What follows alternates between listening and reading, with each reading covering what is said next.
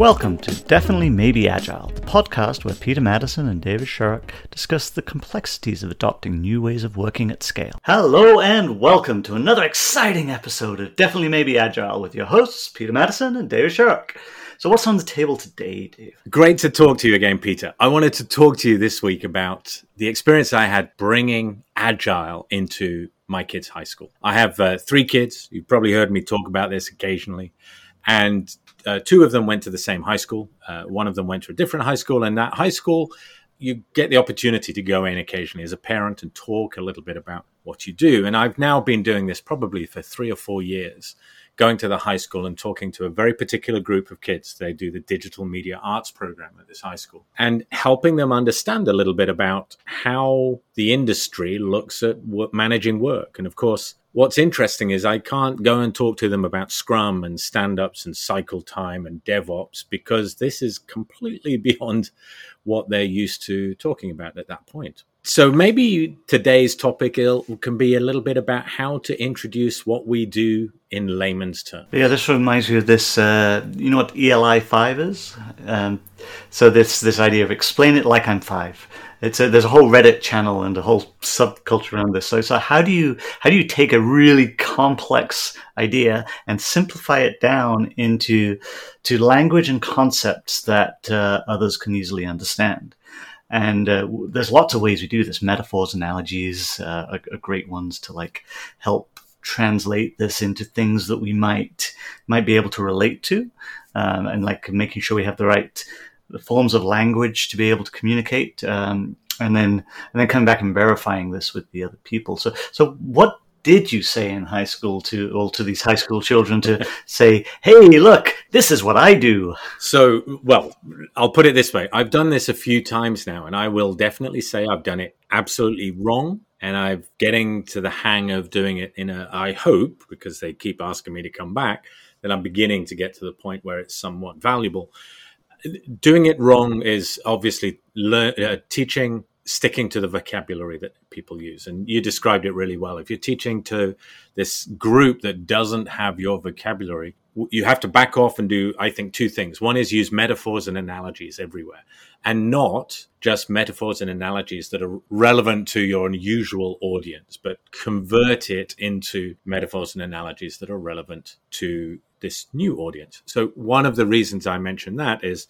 you we've talked about this many times is I often use sporting metaphors or analogies. And the reason I use sporting metaphors or analogies is because they cross audiences. Even if you are not a prolific watcher of sport, we all understand sport. We can relate to the conversation, whatever that might be, unless I go into some very esoteric sport uh, we're all going to be able to follow that conversation.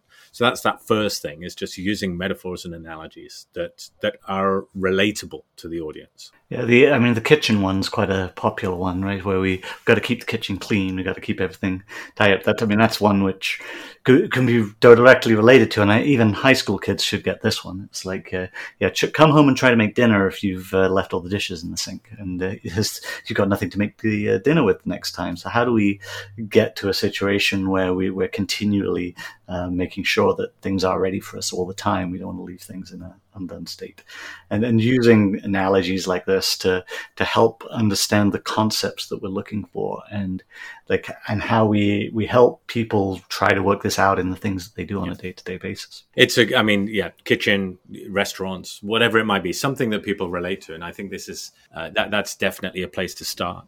Uh, the other thing, by the way, and and this is maybe where taking a bit of time to think through those metaphors is really valuable because uh, the metaphors have to match very very well. If there's if there's a gap or it's not quite working or at least we have to understand where where the match is good and then clarify that versus where the match is not good and we have to sort of step away from it and use something else. Because again if you try and stretch an analogy or a metaphor too far uh, misunderstanding is a guaranteed outcome. Mirth and merriment may not be, but misunderstanding will be. yeah, depending on the analogy. Yes. Uh, yeah. Sometimes, sometimes when we take these analogies and we uh, we realize we've gone down a road where it's um, uh, yeah we've not ended up in the place we intended to end up in. That's, uh, that can often be uh, be the case. So, what else have you tried to use to communicate? Yeah, I think that the the other thing is um, really clear terminology with a really clear definition. So, and what I mean by that, so that on the vocabulary side is, and I, am thinking back to, I, I've spent many years. I left the UK kind of twenty odd years ago, but I spent eight of those years in Germany, where English is a second language for most of the people that I would be working with. And in those situations, you end up dumbing down the English that you use. You use one and two syllable words rather than the exactly correct word, which is a specialist word that we as English speakers will understand, but a lot of the audience may not. So you mean like uh, anti-disestablishmentarianism? Precisely. Yes. Um, the, the, the the challenge is, um, and we we were just chatting about it. The challenge is a lot of people will nod their head and say they absolutely understand what you just said, but they didn't, and they're not going to be able to ask a, a you know, we we all understand this. We're a bit shy. We don't want to look like an idiot because we yeah. say, "What on earth do you mean by anti-disestablishmentarianism?" or how do I pronounce that word? I mean, so it, rather than appearing a little bit behind the scenes, we'd rather have a really direct conversation with clear, succinct words that we can all relate to and understand. Yes, and and I, that's that critical piece. And there are there are coaching tools that we we use with that. It's uh, but um, but one of the clear ones though is always this like sort of um, playing it back, um, backtracking and uh, paraphrasing it back to ensure that things are properly being understood on the on the other side, verifying. Uh, you you do have to avoid the the nodding heads and watch carefully and listen carefully to ensure that the communication is happening well. I mean, this is not an easy thing to do. Um, they, there's one of these. It's one of these things that there's definitely an an art to it, and a big part of it comes from uh, listening, like uh, really developing your listening skills, uh, and not not just listening to the words, because uh, we were talking about this a little before we started uh, recording the episode that it's the what words mean to one person may mean something else to the other person. So when we, we use well even take something like cycle time. Cycle time could very well mean oh the amount of time you spent on your bicycle you know like it's uh, I mean, that legitimately could seem like it is the uh, the right interpretation of that, but uh, it's not what we mean when we say those two words. Well, exactly, and I think um, as you were describing that, one of the there, there's an, another element that comes in, which is building rapport so that people feel comfortable saying things. And and I'm thinking about the experiences that I've had at the high school, which is are always I always come away humbled by it because first of all, it's always nice to find people may or may not listen, but but the other thing is the questions that they that are asked are obvious are often very very insightful but they're just coming from a sector that we don't necessarily understand or we don't relate to all of the time. So we have to kind of listen out very carefully. Uh, one of the things that I've found in those environments is number one is always like reinforce the um, validity of the question. And this is the brilliant question or more of the same. Keep those questions coming. These are excellent questions. We need to understand more so that people feel rewarded for, for asking questions. Uh, and then the other side, as you just mentioned, is clarification and, and making sure we're comfortable and we understand it correctly. Yeah, I think that it's important to uh, really have that uh, deep understanding of. Uh, the, the words that are being used are we using them in this context are we tr- explaining them are we using simple enough words are we uh, all of these come into it right to make sure that we're we're properly communicating because we, we take so many things for granted and and especially uh, if you've been doing it a lot. So it becomes second nature. Uh, the other area you see this a lot in is uh, organizations develop their own languages. The I always like to joke about the TLAs, the three-letter acronyms. The uh, the and you end up with a dictionary of acronyms because that's as we get better as we get better and faster at communicating this is an easier way for us to do it. There's a there's a great uh, video of um, i think it's i can't remember what they're called one of these stunt aircraft uh, uh, the US um, uh, stunt flyers, uh, they all fly in synchronization, and they do this practice um, where they sit around a table and they talk through all of the maneuvers and everything they're going to do. But they don't only talk through the maneuvers; they uh, they make the sounds, they make the motions. They they there's there's a language which um, goes beyond just the words, and it's because they interact so closely together that they they've developed that level of language, that deep understanding of how each of them communicates, and we sometimes forget when we're so embroiled and deep in these things that we might be communicating like that, but to everybody else, it just sounds like gobbledygook. I'm interested. We should definitely find that video and put it in the comments. That would be quite interesting to to see how that uh, progresses. Um, what else would you? I mean, we've talked quite a bit now uh, about language and communication.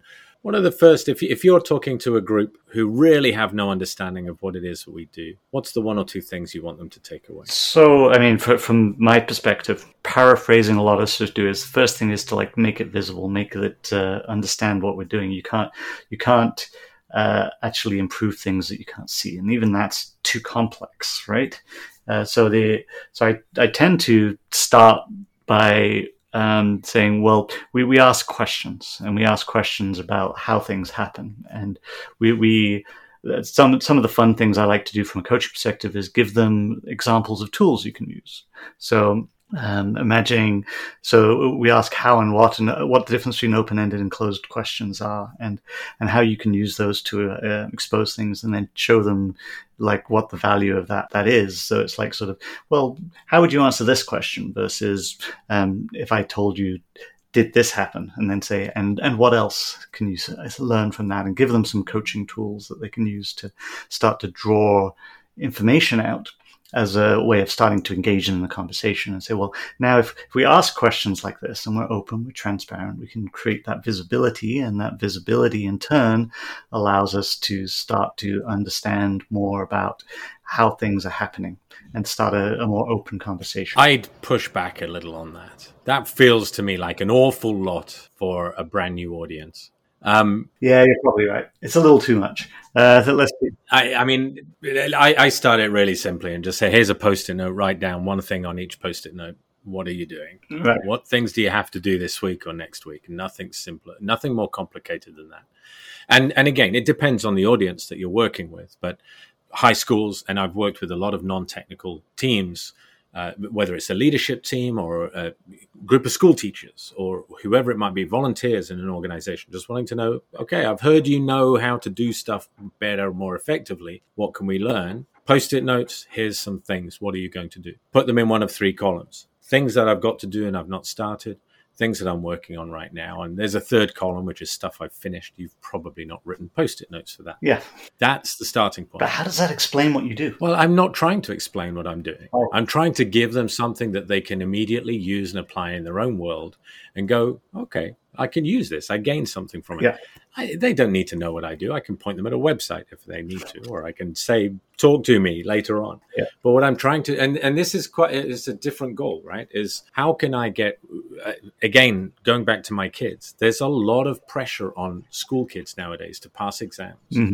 And there's very little information on how to prepare for the exam, how to manage their time, and so on. So I've spent time with my kids where I'm just, and they don't listen to me. I'm their dad for crying out loud. They're not going to listen to me for very long at all. Oh, no, nobody listens to the dad. Thank you for agreeing so quickly on that. So, so there, it's more just get some post-it notes. If, if you know, we're having a conversation where people are unsure what's going to happen. I've got so much work to do. Get some post-it notes. Order those post-it notes. Let's do one at a time and just get. Going. There's a lady called Barbara Oakley who did, write, uh, wrote a book called uh, "Learning How to Learn." Uh, I think it's called, uh, and she has a course on Coursera. That's a uh, that's a good book. That I mean, it's aimed at high school kids um, or any, uh, but really, it's for anybody who wants to learn how you learn.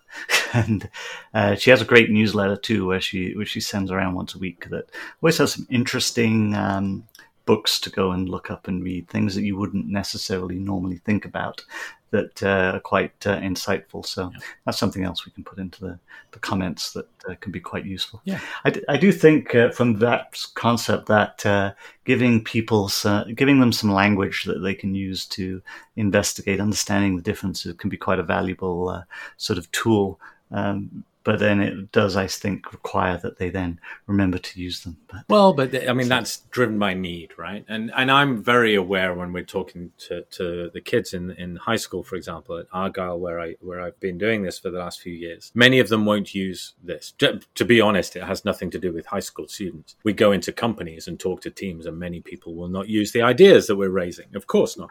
Um, but uh, one of the interesting things is just getting kids talking to one another, getting the people talking to one another.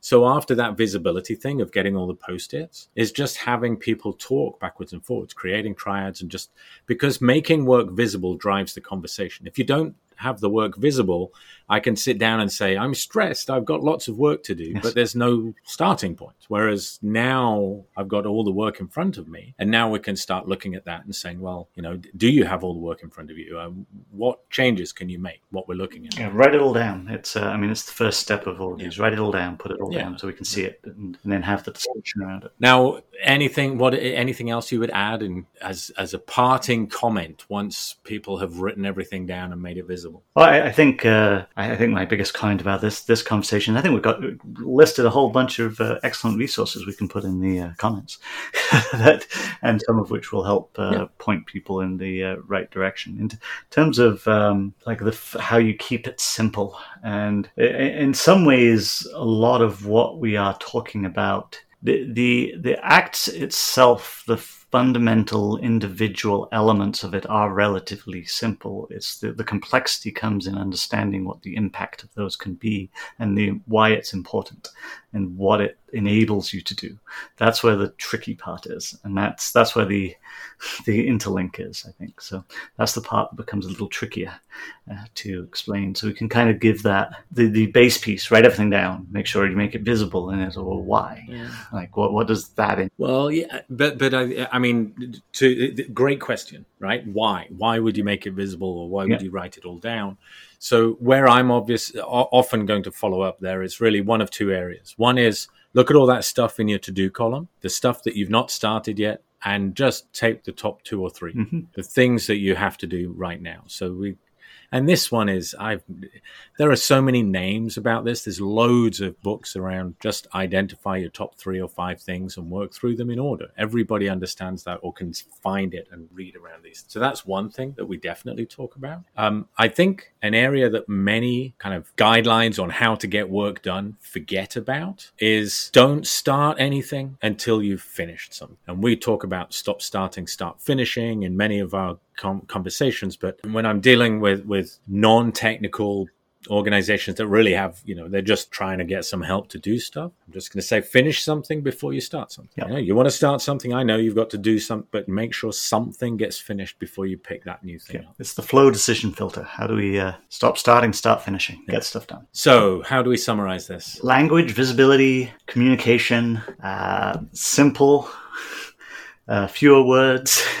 Uh, so I, I, think that I think that summarizes a number of the key elements there. So how, do, like in in terms of, I, I, think that's that's kind of the conceptual piece of this here is uh, use analogy and metaphor to help convey ideas in a way that uh, transcends the languages that we're, we're looking to do. Um, ensure that you're verifying that uh, you are understood and that people do understand. It's, it's okay to check in, and backtracking is a very valid tool to be able to do that.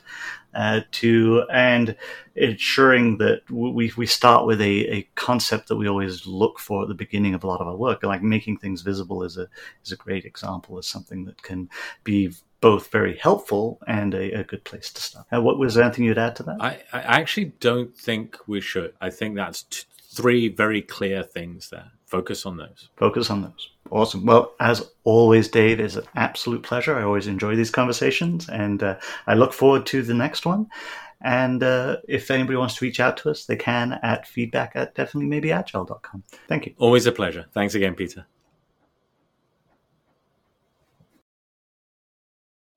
You've been listening to Definitely Maybe Agile, the podcast where your hosts, Peter Madison and David Sharrock, focus on the art and science of digital, agile, and DevOps at scale.